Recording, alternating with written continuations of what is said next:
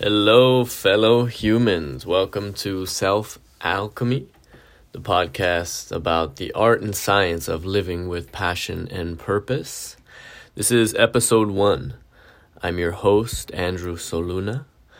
I'm a transformational coach and therapist. And, you know, I'm not going to go into too much about the technicals of uh, my craft, my art, my science, because this podcast is actually about you. And it's about the world. It's not only about our soul journey, our self realization, becoming more of who and what we truly are, healing from traumas, integrating our fragmented minds and hearts, but it's also about the world soul. It's about looking out there at the world, the reflection of ourselves in the world, and the reflection of the world within ourselves, and seeing what is not in alignment. You know, cutting down the rainforest may not be in alignment with our you know, the survival of our race, depleting our oceans of fish, the ice caps melting, rising temperatures, global temperatures, and a thousand other things. And this podcast is about really serving ourselves and seeing the world within ourselves, turning around and serving the world. So, welcome to Self Alchemy, the art and science of living with passion and purpose. Our first topic is mind body soul integration.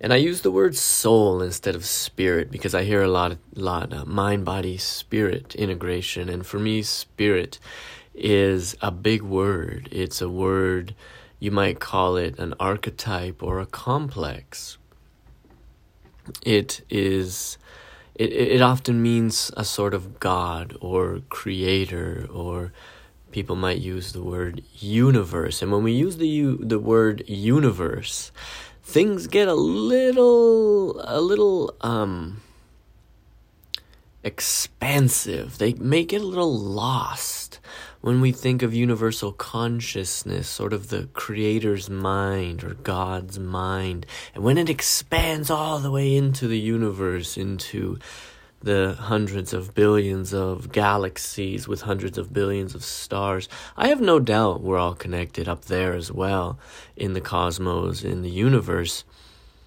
But I am more interested in this planet, this Earth this galaxy and the universe within this world.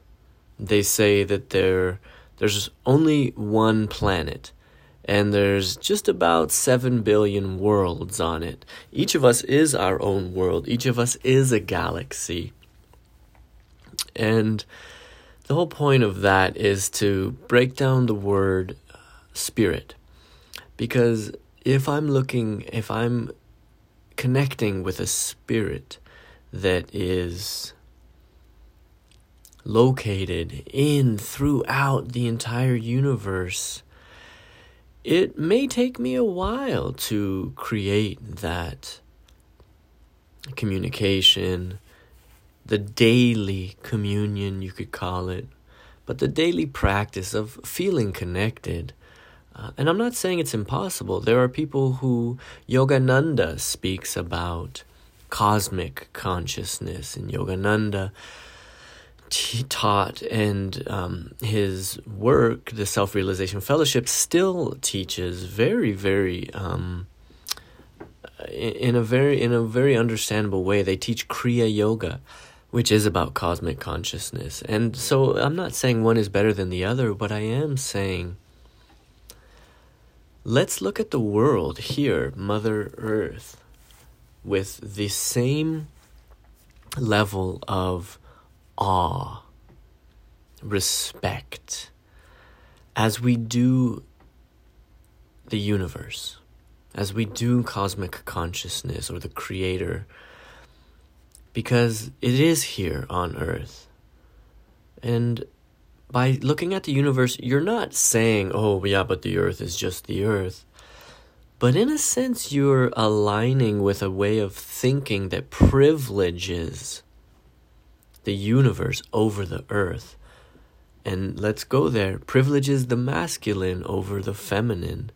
This is related also to the rise of religion, European religions, not just European religions, let's not put it all on the Europeans. it's actually what I'm most familiar with, so Christianity and Catholicism, in that the masculine has the most direct and authentic connection to spirit. That's how the patriarchy was embedded in many European societies through the uplifting of uh, particular men, not every man, but particular men who had the uh, secret way of communicating with spirit. And um, people of the earth, you know, the the poor people, the people of the earth, they were they were wrong. Their practices were not only wrong but demonic. Worshipping rivers and the sun and things that are in our direct experience. Worshipping these things are demonic, and what we the only road to salvation or personhood, really, just to be an actual person, they decreed that we must um, completely renounce our devotion to Mother Earth and the elements and each other. And so that is related to the the the use of the word universe instead of um, looking at the world, the earth as the universe. It's underneath there. I'm not saying that's what you're saying when you're saying universe, but it is always present. These complexes, they are present in the field of unconsciousness. We're used to saying the term consciousness. I'm actually more interested in unconsciousness. We live in um, in here in Los Angeles there is a vibrant conscious community. There's conscious dating, conscious eating, conscious uh, events, conscious concerts, um, conscious hiking, conscious everything. And I'm actually more interested in the unconscious because, you know, how much of the conscious mind uh, do we use every day? Bruce Lipton says maybe about 3% of our day is. Uh, Bruce Lipton, by the way, is an incredible um, doctor and scientist who uh, recently mainly has contributed uh, greatly to the study of epigenetics. That uh, genes, our genes are not only predetermined, they're predetermined as potential and also influenced greatly by our environment. Um, he says, you know, maybe between 3 and 5% of our actual waking life is conscious. The rest, 95 to 97%, is dictated, controlled, governed by our unconscious. So I am much more interested in the unconscious, and the unconscious field is a collective field. Within that unconscious field lives the memory of the rise of religion, the separation of the masculine and feminine, the demoting of the feminine, the the brutal oppression of the feminine, and the privileging of the masculine, mental, direct uh, word of God, the connection to the word of God, and that is related to our sense of uh, the universe being more powerful than the earth. And I want to explore the power of this earth, Mother Earth, being embodied here in the world. And all that to say, that is why I don't use the word spirit. I use the word soul, mind, body, soul integration, because soul is at once a subjective experience, my soul, your soul, and it is also a collective experience. There is a world soul, call it the unconscious field, or you could call it the, I hear a lot, um, the collective, um, the collective, or collective consciousness. Carl Jung, the uh, psychiatrist and scientist and man of soul, called it the collective unconscious. And this is a shared experience. It is the soul of the world. Um, there is a quote that is one of the guiding principles in my current um, daily practice, which says um, the greater part of your soul is outside of your body.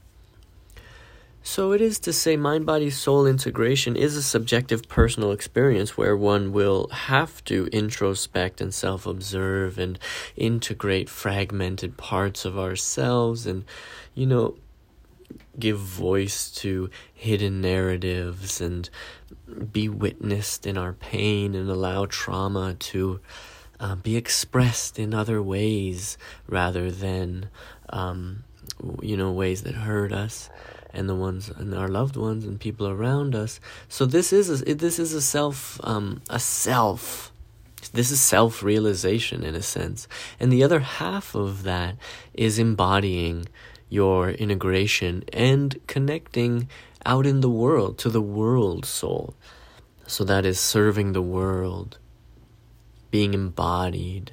So not just integration to be a better person, integration to heal, integration to be a better f- mother, father, lover, um, boss, employee, whatever your daily life um, requires.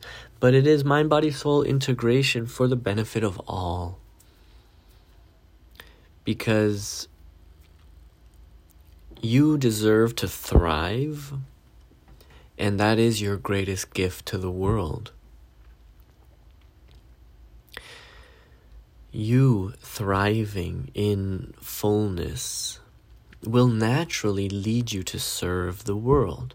And that could look like starting a business or being a teacher or being a mother.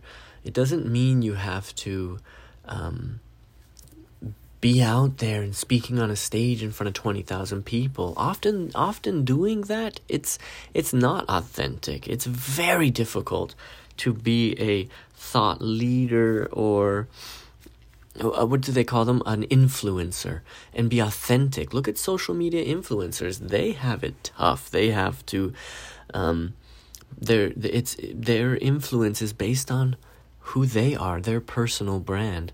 It's extremely extremely um, difficult to be authentic and also be a business yourself. How can yourself be a business? You're you are not a business. You are a person a mind a body and a soul. And all that is to say that your integration, your alignment will naturally lead you into ways of serving the world. And can we agree that the world needs a little bit of uh, service, needs a little bit of serving. Now, when we look at the word serving, there's a wonderful, wonderful uh, little two page, uh, maybe it's a three page um, article called Helping, Fixing, or serving. It's by a woman with the last name Remen, R E M E N. Helping, fixing, or serving. I really, really um, recommend you to go get that book. But it says basically that we help that which we see as weak. We fix that which we see as broken. And we serve from a place of wholeness. We serve what we see as whole. We serve what we see our reflection in and in in our reflection we see ourselves so the world doesn't need to be helped the world doesn't need to be fixed the world needs for you to see yourself in her reflection knowing that by caring for the world's soul, you are caring for your soul, and caring for your soul will naturally lead you to care for the soul of the world and the mind and the bodies in the world. That's what we mean when you, we say you don't have to be on a stage speaking to 20,000 people. When you're caring for the minds of the world, say as a teacher, say as a mother, say as a coach or anyone who is helping with mental health or you know a tutor um, a person who makes videos even a musician what does me the the the healing nature of music of the for the mind. You know somebody works with the body. You could be a personal trainer. You could be a chef. You could be a thousand different things caring for the mind and bodies of in the world. And you can also care for the soul. Your integration will reflect out into the integration of the world soul. And if I look out into the world, I see a pretty fragmented world. I see a world that has, I don't know, but it seems like it's always been based on uh, inequality, imbalance of power, we see slavery in so many, so many cultures. We see war, we see injustice, we see social classes, we see oppression. And this is part of our journey as a human race, as one human race with multiple, multiple ethnicities.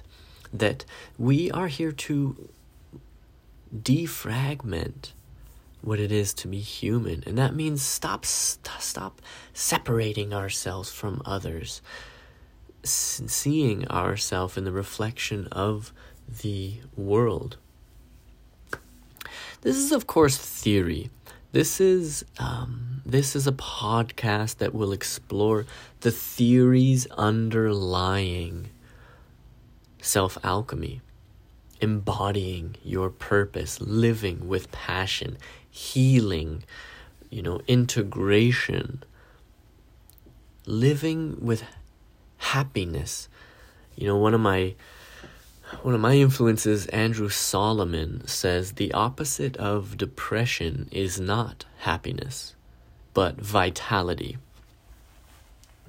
And that is to say, it's not it's not you if you're depressed. Uh, you know, I, I wouldn't usually use those words. If you're uh, visited by depression, we might say, uh, it's not just you. The world has a cloud of depression descending on it.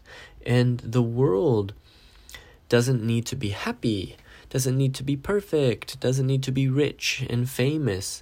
The world needs to be vital. And that means it needs to be alive. Alive. And what makes something alive? Something is alive in connection to another. Whatever that is, if you're looking at a plant, that plant is more alive for the act of you looking at it brings about an energy. This is the power of being human. It is um, a privilege and really, really fun. Once you are integrating your mind and body, soul, and out into the world, you then become a mirror to the world. And when you p- align your focus on certain things, they become more alive. This is why we, some coaches, some therapists, some healers, are more human than others. I, you thought I was going to say better or more effective. No, more human. Because to be a mirror is the healer's greatest tool. To see, to allow the person in front of them to see within themselves. Because within that relationship, within that moment of connection, a third party, a third being comes into play, and that is you could call it spirit or you could call it soul, the world's soul. It becomes greater than the two of them because the field the human field of consciousness and unconsciousness is present always and alignment is the the the the very energy of creation and when two people are in alignment and speaking of alignment and focusing towards alignment, that means mind, body, soul alignment, being alive, being embodied, being of service, being a channel. The mind cannot channel higher orders of thinking when it's filled with anxiety and doubt and anger. So when the mind is aligned, we are channeling. When the body is aligned, we are embodying the world soul. And when the soul is aligned, we are expansive. And that is an attractive force. I'm not saying it's pretty or beautiful, but it is attractive. Things naturally gravitate towards that field of energy, that aligned field of energy, because it's what everything wants. Everything wants to grow and align and uh, express itself. So, the healer's greatest gift to the world is her own alignment. That is her greatest tool. That is her living with vitality. Andrew Solomon said again the opposite of depression is not happiness, but vitality. Because when we go out into the world and we try to fix it and help it, we often try to bring it into a happy place. How often, if you're feeling sad or you see someone who's feeling down or depressed or even suicidal, people will come in and try to make them happy. It's just it's just natural to to start um, well oh well, well look on the brighter side. Things are okay you know. That person doesn't want to be happy. They want to be alive. They are responding to a sacred call within them to align themselves integrate their mind body soul and be alive. And this this is a practice of self alchemy and it's an art and a science um, because uh, you know, shamanic arts and indigenous healing practices. People have been doing this forever, and I'm not trying to appropriate those practices. What I'm saying is to honor those, look at those, and also look at ourselves as you know i am a, a, descendant of europeans of spanish and irish um, ancestors and as a european descendant i am linked to the contribution of science to the world. When I look at psychology and sociology and um, physics, quantum physics, these these sciences cannot live alone in lab rooms, but people like me, and if you relate as a European or European descendant, you may not feel like it. You may say, I'm American, but listen, your if your relatives came from Europe, you're European, you're a European American, a European descendant, then it is your um, sort of birthright to claim science, you know, and it is a necessity to look at science and take it out of labs because it has to be a living science. So, this podcast, Self Alchemy, is about the art and science of living with passion and purpose. I really appreciate you taking a listen here, and I would love to hear from you. Please contact me, uh, Andrew Soluna at gmail.com. You can uh, hit me up on Instagram, it's uh, Andrew Soluna. You can respond here in the Anchor app, send me a voice message. I'd love to hear from you. What are your uh, ideas about self alchemy? And um, I really look forward to sharing this journey, not just for um, my own benefit, not only for your benefit, but for the benefit of the world and the world's soul. So thank you very much, and I look forward to sharing this journey with with you. Bye bye.